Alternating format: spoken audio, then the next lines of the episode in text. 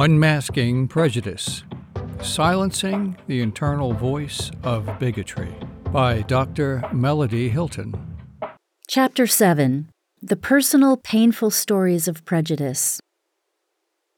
Some may believe that I write out of idealistic sentimentalism in confronting the destructive power of prejudice.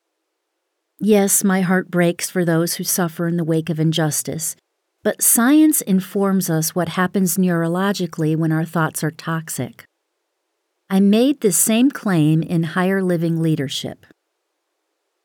According to neuroscientists, every thought that we have is either fear or faith based, destructive or building, toxic or healthy. Because of the intense emotional component of negative thoughts, they become at least three times more forceful than the positive thoughts. However, these negative thoughts are not more powerful than the power of personal choice. The objective of maturity is to feed faith based thoughts, healthy thoughts that build healthy memory, and starve thoughts that are fear based, destructive thoughts that build unhealthy memory. Part of the process of the brain's maturation is to make neural connections from the reward center, the place of emotional reaction, of the brain to the executive prefrontal cortex. It is the utilization of the prefrontal cortex that gives the ability to focus, organize, and strategize. This powerful part of the brain also allows us to make wise decisions separate from emotional reactions, to control impulses, and to assess our thoughts and emotions in order to determine our course of action. Simply speaking, the thoughts we choose to accept or reject will allow us to think objectively rather than subjectively through emotion or experience. This is how we can live in a world filled with difficulties and still love life. This is how we can reject a culture of pride and prejudice. All prejudice, assumption, bias, and gossip is destructive and toxic to our mind brain. Negative thoughts are more forceful because they are accompanied by intense emotion, which establishes an automatic fear based pattern of thought. Though we are not born with prejudice, our minds can quickly adopt belief systems that reject anything that is different than our own passion driven programming. We will fight for a subjective cause, even when faced with objective proof of its inaccuracies because we feel it so strongly and so deeply.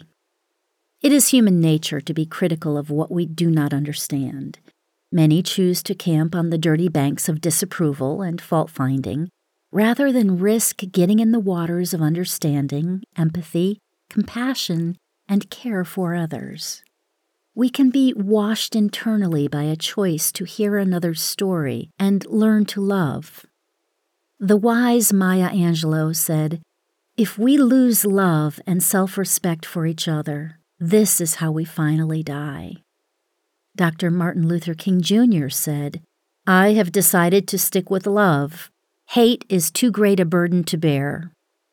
Each one of us have stories of injustice, pain, loss, and sorrow. We can both empathize and be a part of the solution by the way we live, love, and lead or we can pity ourselves into powerlessness and victimization. Maya Angelou also said, History, despite its wrenching pain, cannot be unlived, but if faced with courage, need not be lived again. While writing this book, I asked a large and diverse group of people if they would be so brave as to share their stories with me. And you. I was in awe of the number of responses I received. Many have requested pseudonyms to protect the innocent, but wanted to share their past and present battles in order to confront the evil of prejudice personally and head on. I applaud their courage and heart to be part of the solution. Allow your heart to feel their pain. How do your experiences connect to theirs? Be self aware and be willing to silence the internal voice of bigotry within. This is so important because understanding removes prejudgment. Compassion motivates us to action, and validation will help to heal the wounded heart. You see, neurologically speaking, what we believe and what we do for the good of others feeds back into our own brains and heals us. When we think right, we do right and therefore experience an internal peace. As you read the following true life experiences and the viewpoints of different cultures, you will see that prejudice is a worldwide epidemic. It is a belief system that shames others in order to exalt self. You will see that prejudice is not exclusive, but infiltrates and separates anyone who is or believes differently. Each one of the following individuals desired to share his or her story with a heart for healing and reconciliation. You will hear from men and women from various generations, with diverse ethnicities and cultures, and all with different religious beliefs and socio-economic lifestyles. Real life stories reveal the pain of prejudice. Harold, my family experienced racial prejudice. Our family lived in a predominantly white community, and I attended schools that were over 90% white which brought many challenges. Because of the color of my skin, I remember not being invited to birthday parties. If a child got upset with me on the playground or in gym class, they would call me a nigger. I even experienced mistreatment from my teachers because of the color of my skin, causing me to act out. I was always in trouble. My family also experienced prejudice by our relatives because we lived in an area that they considered was for whites. The community was for upper class citizens, so we were called bougie. They believed that we felt we were better than others.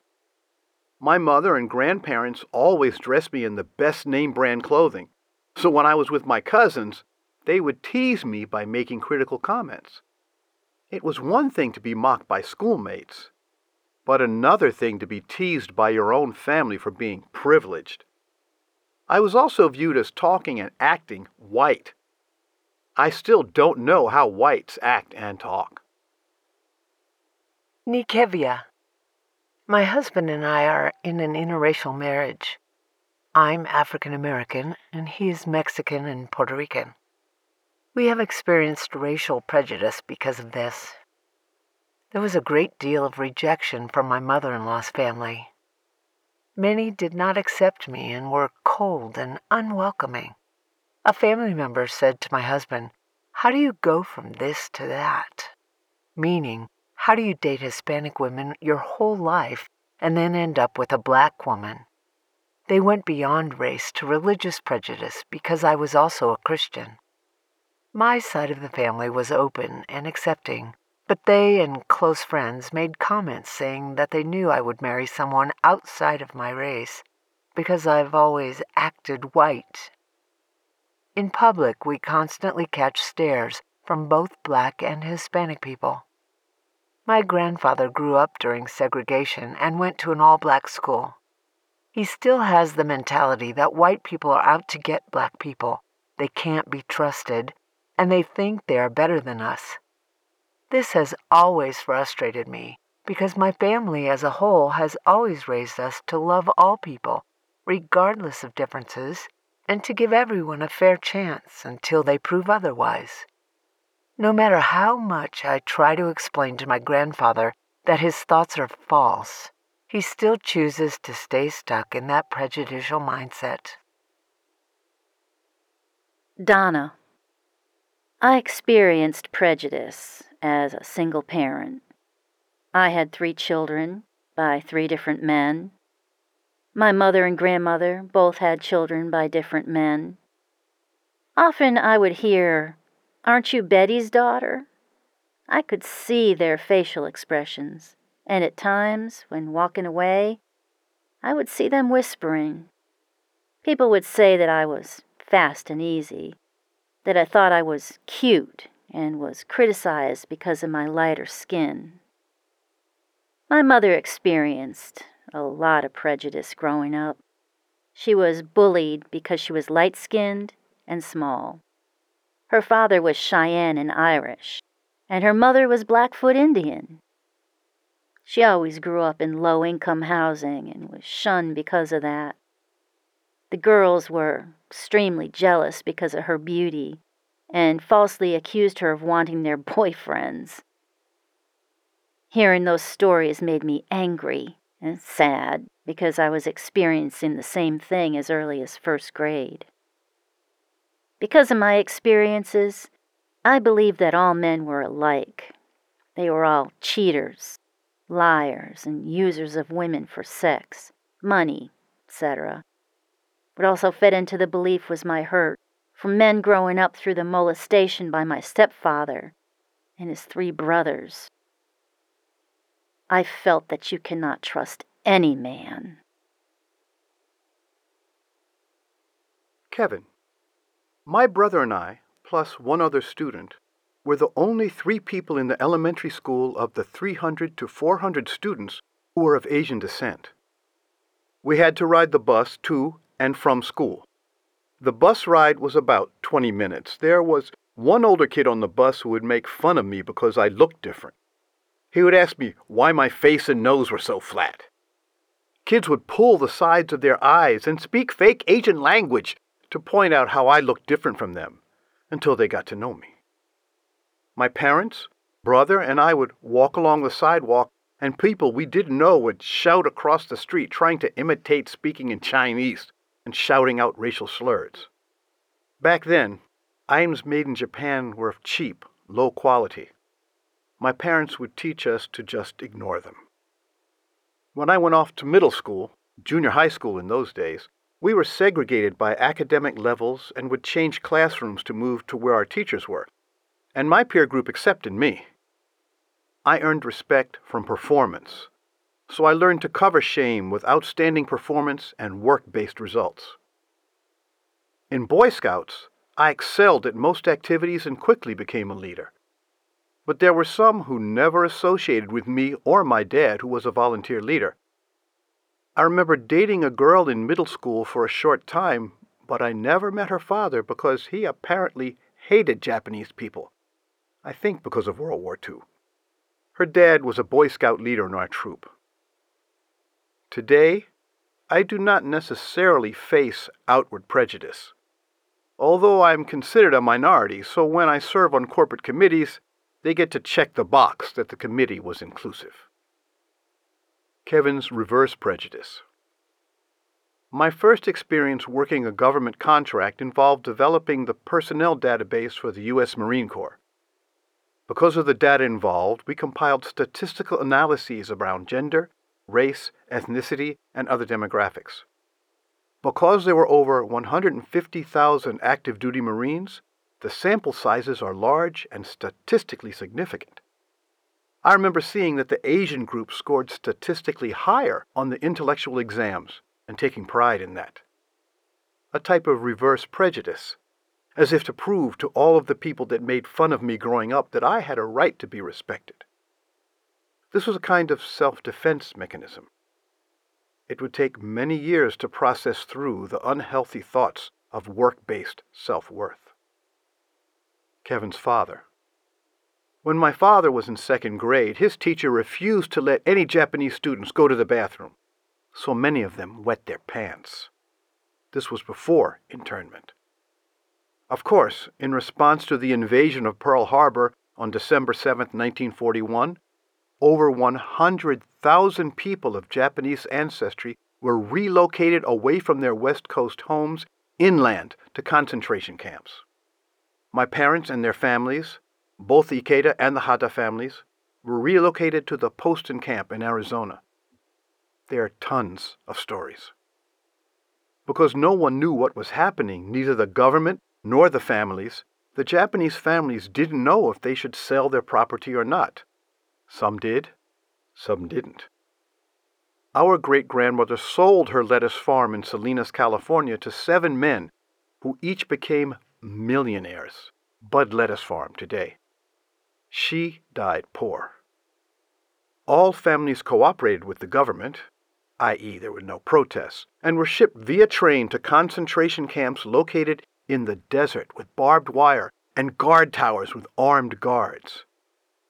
They moved into the barracks and used rope and blankets to make rooms to separate families, making the best of the situation.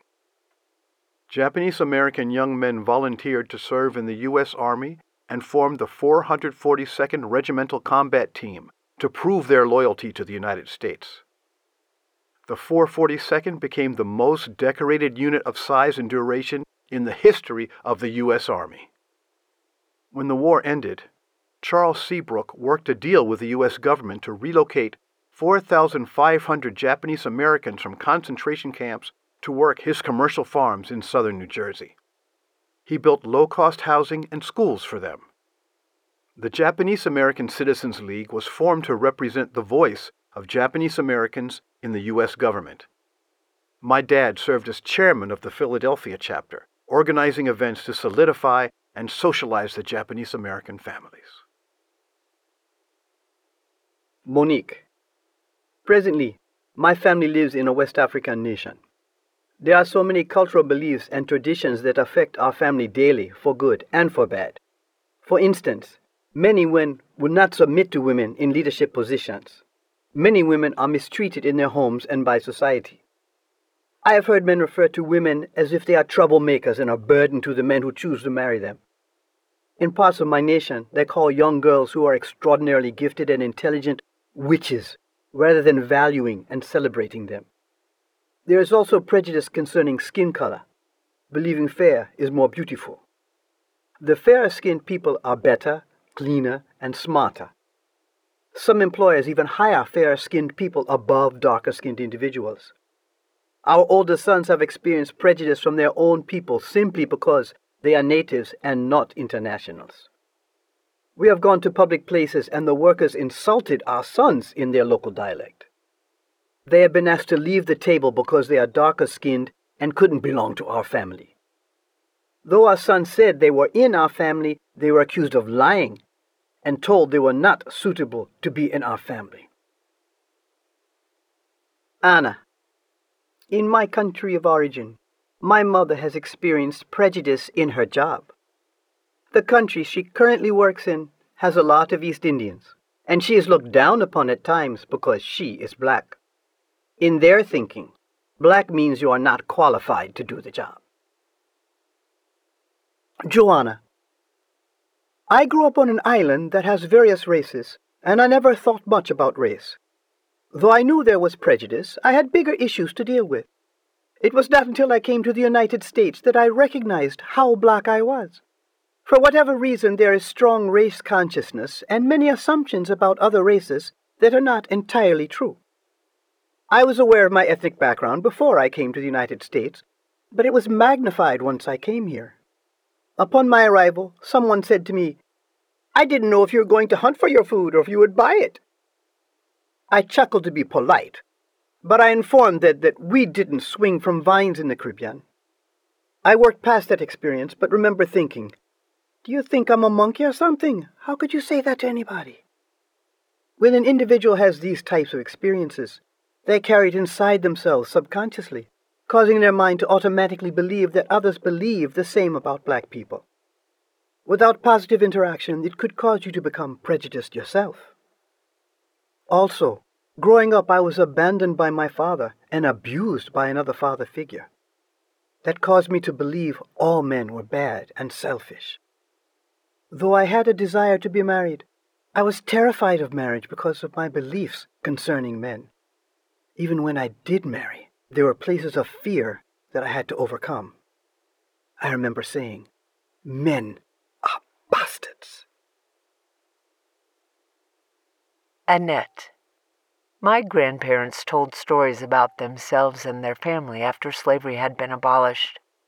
They and their family would work on the land as sharecroppers for an entire year. At the year's end, they would go to collect their pay and were told that they still owed money.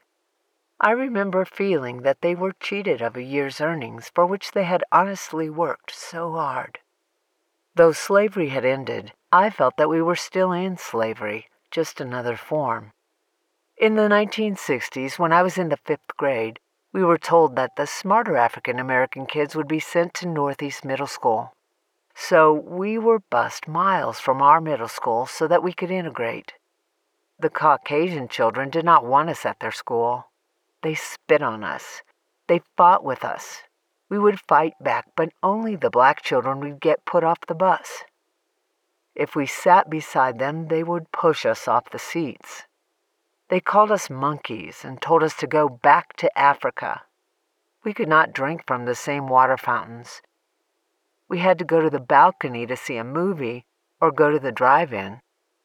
We could not try on clothes in the department stores. We could not eat from the lunch counters. We had to go to the back of restaurants and order food while the whites sat inside. We were constantly called negative names. Even when the black dolls came out, I asked why the same doll that was white had a lower price than the black dolls. They let me know if I wanted it, I would just have to pay the price. In 1971, my brother was secretly dating a white girl. When this was discovered, he was expelled from school, and we woke up in the morning to find a burnt KKK cross on our lawn and our yard filled with cards saying, KKK is out to get you. After I was married, we went to Danville, Virginia to go to Value City. When we got to the Virginia state line, our son had to use the restroom. We stopped at a service station that had a restroom, and they told us that blacks could not use it. So we pulled off the road to let our son go in the woods, and the white men at the service station shot a gun for us to move out of the area. In the 1970s and 80s, we would go with the church on picnics. We would go to a popular lake or to the beach. They would not let us or our children change in the locker rooms. We had to put up towels on the bus windows to let the women and girls change at one time and do the same for the men. Also, in every store we entered, we were followed around like criminals because they expected us to steal. Annette's post office experience. I passed the post office exam and was hired. I started a Bible study there, and they told me that the federal government and religion could not be mixed. They told me that I could not sing or even hum gospel music while working the line. The post office was hiring a lot of blacks with bachelor's, master's, and doctorate degrees. Our supervisor would stand at the clock each night and tell us that he had a third grade education and he was over us. He would then say that the KKK Ku Klux Klan could bomb that area and get rid of a lot of blacks. Yes, the post office hired both white women and black women at the same time, but the black women were in the trucks dumping and loading sacks of mail that often weighed more than us. They would send the white women upstairs to key in mail. It was said to me, You work like a horse, and I requested that you and your cousin, also female, work loading trucks. I went to the labor union, but nothing changed. I faced even more harassment.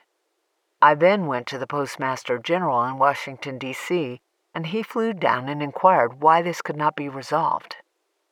At that point, a supervisor came to me. All of their stress had me experiencing mild heart attacks.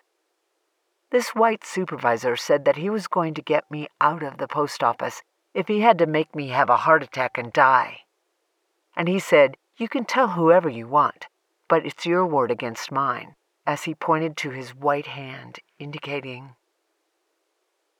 Annette is only one year older than I am. All these blatant, arrogant, and bigoted actions and attitudes towards her and those she loved are, to quote my grandson, stupid. This injustice, though in her past, still wrecks my heart. This past abuse of power for the silent generation and the baby boomers is still screaming in the ears of today's young people. Their hearts carry a hurt, a secondhand indignation for what their ancestors experienced. Annette humbles me. She shared how her experiences caused her whole life to be consumed with prejudice, and she, in turn, grew to dislike white people. Later in her life, she knew she was called to pastor and saw herself as one who loved everyone. She began to realize that she had to remove racial prejudice in regard to whites. She chose to ask forgiveness for her prejudice and chose to forgive those who treated her with such disdain. Her heart's desire today is for everyone to see that we are brothers and sisters, for all prejudice and profiling to stop, and for us to choose to love unconditionally. Eva. My parents and grandparents told me how they were denied jobs because of their race. Many of them lived through the civil rights era, when schools were first being integrated and they were told by whites, We don't want you niggers in our school. They were called monkeys and other derogatory names, being treated less than human.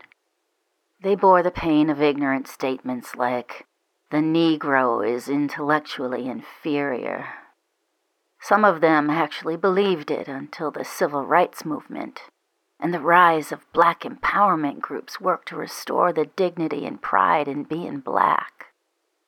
My grandparents told me stories of traveling from Florida to New York to pick fruit. They said they would pack food for their trip because many restaurants and stores would not serve them food because they were black. They told stories of how they couldn't drink from the same water fountains as whites. If a white man addressed you, you couldn't look him in the face or assert yourself. My great grandmother told me a story about how her dad's brother was sold to another plantation in Georgia, and he never saw his family again. There was such loss, grief, and fear that affected our family generationally.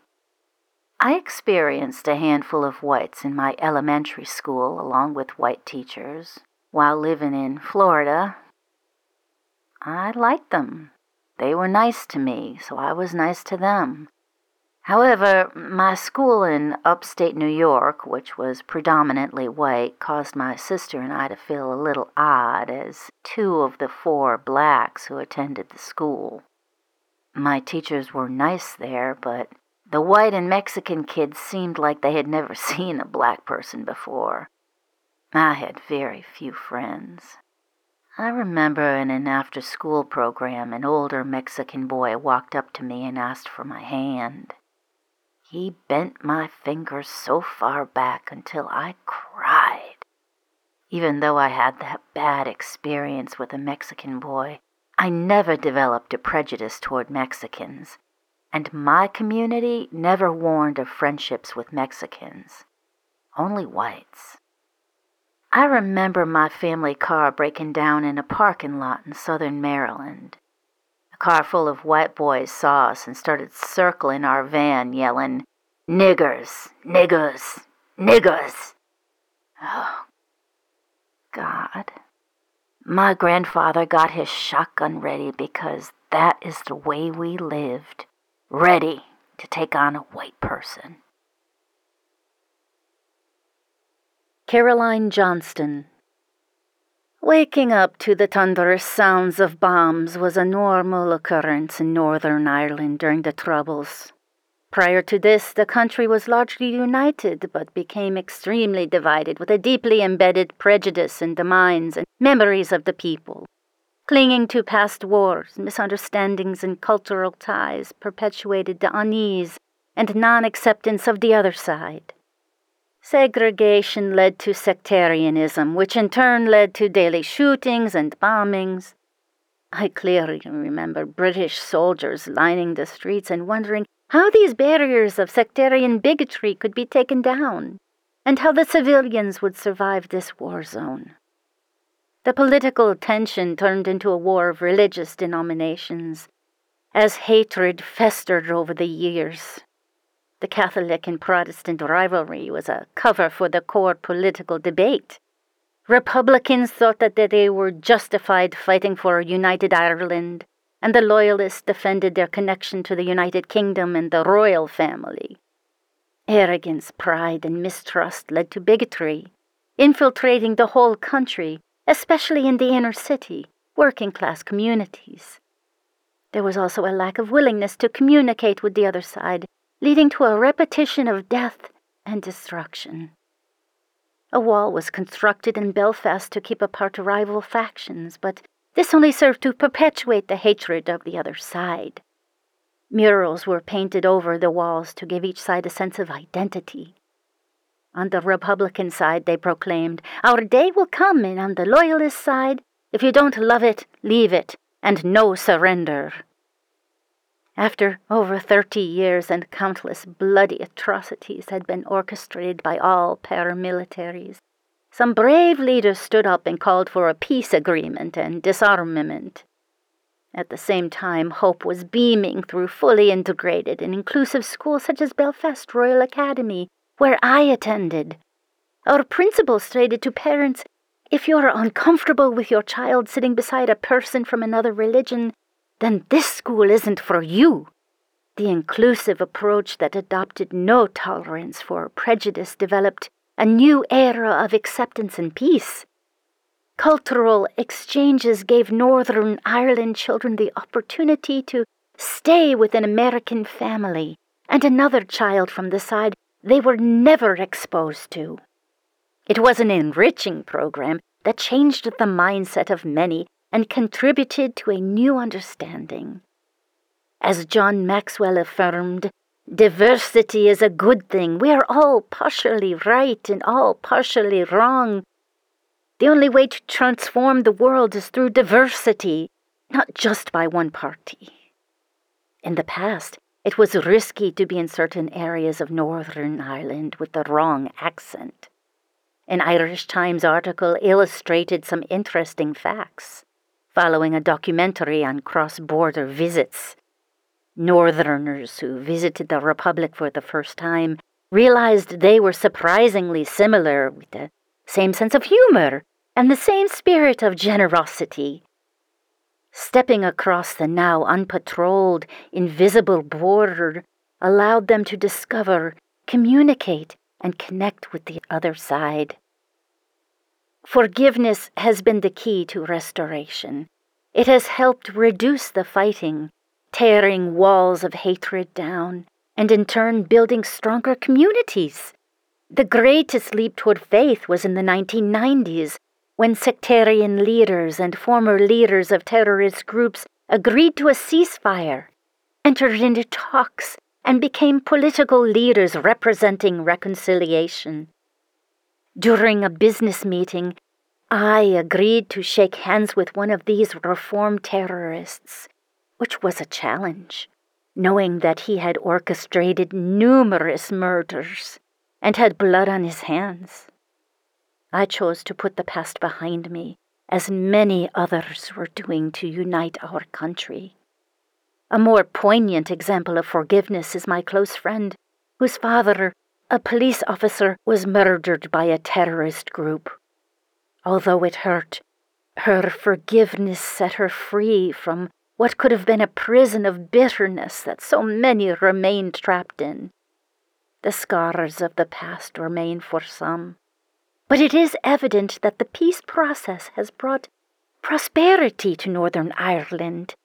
Its streets, once filled with rubble and ashes, are now splendid and covered in beauty. Loving our neighbor as we love ourselves is the key to sustained peace. We have a long way to go, but I believe the great people of Northern Ireland and the Republic of Ireland will win this war of prejudice. Norm Interview Norm and Nancy graciously invited a mutual friend and I into their beautifully quaint home. They appeared to love life and each other as their five valued babies, two small pooches and three large greyhounds, surrounded them, all of whom greeted us with much enthusiasm and many kisses. When the dogs calmed, we all positioned ourselves to hear this valued man's story. Norm is a Russian Jew. While he does not consider himself religious, he directed my attention to the beautiful menorahs displayed on the mantel of his fireplace. He reached behind his shirt to reveal his necklace a Star of David, a six pointed star symbolic of Judaism and Israel. In his hand, he held a paper penned with memories, which was evidence of his thoughtful preparation. His personality was strong minded and unwavering, yet he was vulnerable and transparent as he spoke of the pain of anti Semitism that only a Jew can understand. Nancy is Norm's third wife, and the day following our interview, they would celebrate their 25th wedding anniversary. His first wife was Jewish. Before he married his second wife, he felt his first sting of prejudice, as his German soon to be father in law said, I don't really care if you're a Jew. Just take care of my daughter. The passive, sarcastic tone of his comment made clear his disapproving, prejudiced thoughts on Norm's heritage. The father of Norm's two stepchildren was a bigoted influence. As his wife was making matzo ball soup one day, Norm's seven year old stepson insolently said, I'm not going to eat this Jew food. They later moved to a rural community where they were beautifully welcomed. Friendships quickly developed as dinner invitations increased. They returned the kindness and welcomed their neighbors into their home. This particular neighbor lived right next door to them. When he saw the Jewish star from the Torah on Norm's desk, he simply said, I didn't know you were Jewish. That was the last time the neighbor talked to them. Later, as Norm was struggling and going through a difficult divorce, a friend encouraged him to go to a Christian minister who was wonderful and loving. He went to him many times, as well as to a convention requested by the minister. Upon his return, the minister said, Are you ready to convert? Norm said, No, I'm not converting. The minister's response was, Then I can't talk to you anymore. This was hurtful and disgusting to Norm because he recognized that He didn't care about me as a human being. He only wanted a conversion. authentic honor is the heart to value another amid our differences. When Norm and Nancy began to grow close, her brother said, You need to find a Christian, not a Jew. Stick to your own kind. She wouldn't speak to her brother then, and continues to reject him 27 years later. After Norm and Nancy were married, his mother in law was in their home when they were not there. She was trying to find a needed household item during a snowstorm and called Nancy's sister to ask about it. Her response was, What do you expect from that cheap Jew bastard? You might think, What's the big deal? Maybe you were expecting the horrors of the Holocaust to be a part of his story, and this seems insignificant. We cannot marginalize the effect of hatred, prejudice, bias, and bigotry. These life experiences hold the power to impact a person's entire life. At the time of this writing, Norm is 76 years old. He communicated, I'm just cautious, careful. He has learned to keep his ethnicity a secret in order to protect himself and Nancy from anti Semitic hostility, discrimination, and prejudice. He began to share current events of anti Semitism. He said, All you have to do is go back to 1938 and go over to Germany to find out what it was really like. Almost all the Germans became anti Semitic, and all the Poles became anti Semitic. They killed my people. He said, I'm not going to walk outside with the Jewish star and say, Here I am. I'm living in a neighborhood where I am the only Jew. What these stories reveal. Our automatic patterns of thought are the result of long term memory that is developed through repeated experiences. We also know that the communication of information from others, especially when it affects us emotionally or triggers fear, trains our brains to think and believe a prescribed way.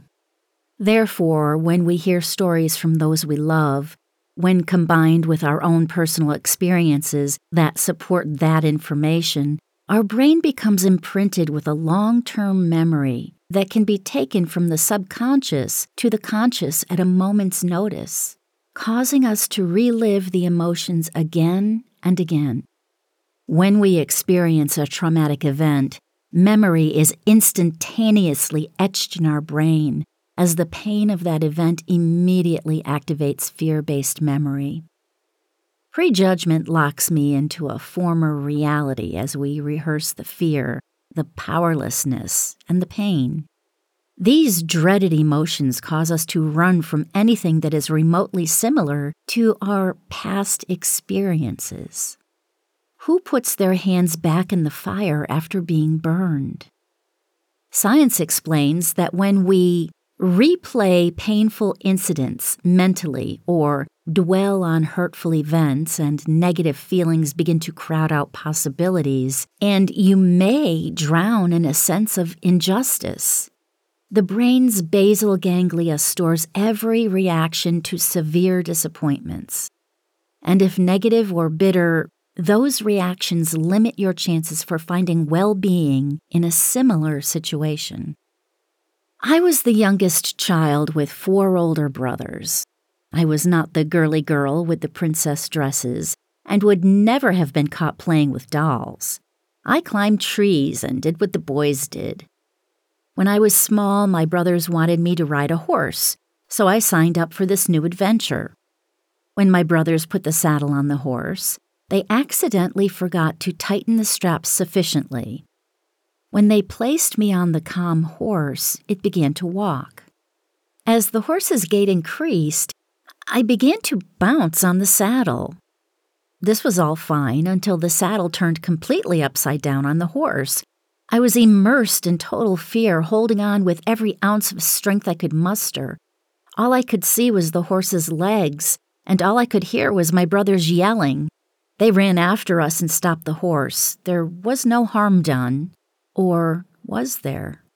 It was not a big deal for my brothers, but to this day, I still do not ride horses. A horse stable borders our land. I love sitting on my front porch looking at the horses frolicking with each other or simply grazing, but I have absolutely no desire to ride them. Over 50 years later, I see a horse and remember that experience.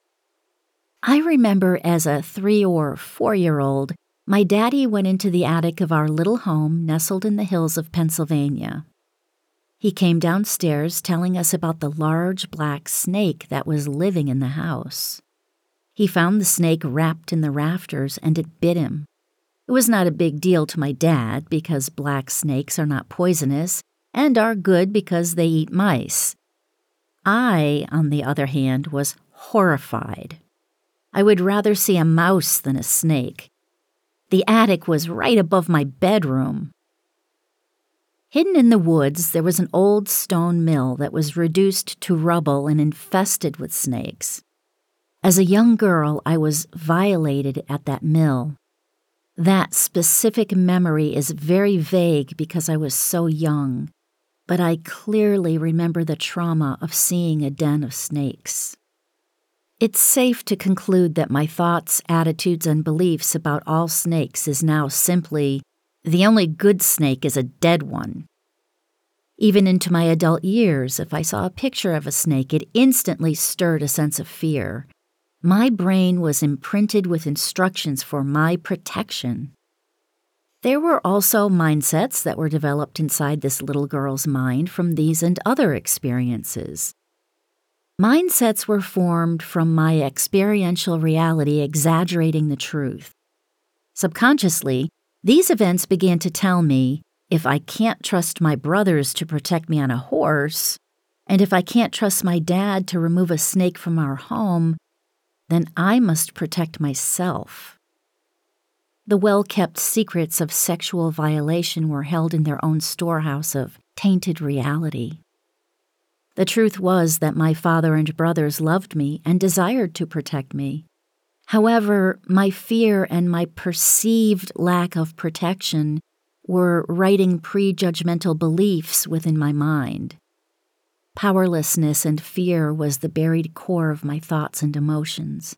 Therefore, I adapted my behaviors to only trust in my own power. My personality was assertive, focused, and determined, even as a little girl, because that is what I needed in order to meet my needs. We call this survival. Eva spoke earlier about the Mexican boy who took her hand and bent her fingers back so hard she cried. She wrote, I was only four years old at that time, and I and my sister were too young to fight him. But then she adds this statement The next school year, I became the bully and beat every child I could. I was always in trouble, and I was only in kindergarten. Out of fear and a sense of powerlessness, she became the bully rather than the bullied. This was her survival. This fear produces a fight or flight response, which is important if we are facing physical danger. However, our brains do not differentiate between a physical threat and an emotional threat.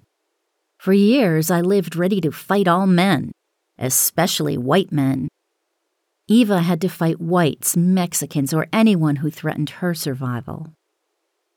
I'm not advocating aggression or making excuses for the prejudice in our world. However, it is important to understand the reason why the majority of the world's populace are affected by the epidemic of mistrust and the symptoms of fear and ignorance associated with prejudice. Love is innate at birth, but prejudice is learned.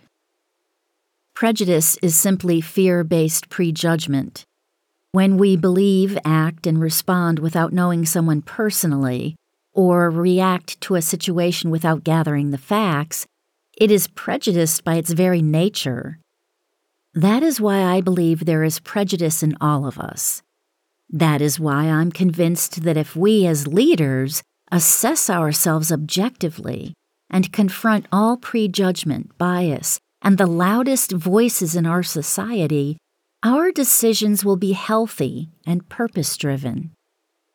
We will find ourselves making better decisions, enjoying healthy, diverse relationships, and taking risks that will empower success in our own personal and professional lives. What valuable partnership could I sidestep because of prejudgment? What effectual door of opportunity would I close out of fear? Is my sphere of influence restricted and incomplete because I only connect to those who are like me and endorse all my ideologies? We have to possess the courage to silence the internal voice of bigotry in order to live fully and impact our world for good, with the understanding that prejudice is a learned mindset. Our brain can be rewired to its innate nature, love, and validation by changing the way we think. For our own emotional health and the health of our spheres of influence, we must embrace the courage to be a part of the solution and refuse to feed into negative, fear driven narratives. Today's choice is our place of power. We often gather together within our little cliques of camaraderie, stay safe in our circles of familiarity, and construct our little band of brothers. We understand, relate, and have similar experiences, which brings a sense of validation, belonging, and acceptance. The need for community provides a family where we can give and receive love and protection. This is beautiful, and every person on the planet should have the ability to enjoy this place of mutual support and encouragement. These relationships are so valuable because from this place of empowerment, we should emerge to enjoy the benefits of diversity, inclusion, and lifelong discovery. We were meant to live life fully, pursue noble endeavors, and expand our relational horizons to know more and become more than we ever dreamed possible. Is it feasible to have genuine, healthy, and positive relationships without sharing similar experiences or understanding? Is it possible to enjoy reciprocal relationships of value, honor, and celebration when we come from a different reality? Is it a prerequisite to fully comprehend another's battles, struggles, and pain in order to care deeply and commit fully? Can we team together as instruments of justice on behalf of our society when we have come from different worlds? Yes, because the choices of today are our place of power. Powerful people change what they can and choose peace in what they cannot. There are things we are powerless to change. We cannot change our past experiences and respond differently through our present understanding. We cannot go back in time and muster the courage to go through the doors that our shame and fear kept us from. We cannot go back and negate our stupid actions as we lived for the moment or succumb to peer pressure. We are also powerless to control the attitudes or reactions of another, past, present, or future. There are things other people are powerless to change. They cannot go back in time or negate the stupid mistakes of their past. They also are powerless to control those within their own race, family of origin, generation, sex, or platform of influence. Why would we judge an individual for something that they are powerless to change? Attacking people for their past failure is a place of prejudice. I personally do not want to be judged for the immature decisions of my youth or the reactive and attacking self protective outbursts of my insecurities. I do not want to be judged by the injustices of my race. I do not want to be judged by the actions of leaders who abuse their power. They are not me. They are the opposite of who I am. Today is our moment of power. Today's response to unchangeable things demonstrates how secure and powerful we are on the inside. It is counterproductive to justify what we cannot change. However, we can take responsibility for our present choices and position ourselves for a better, more impactful future. It is at that point that our external world begins to change for good.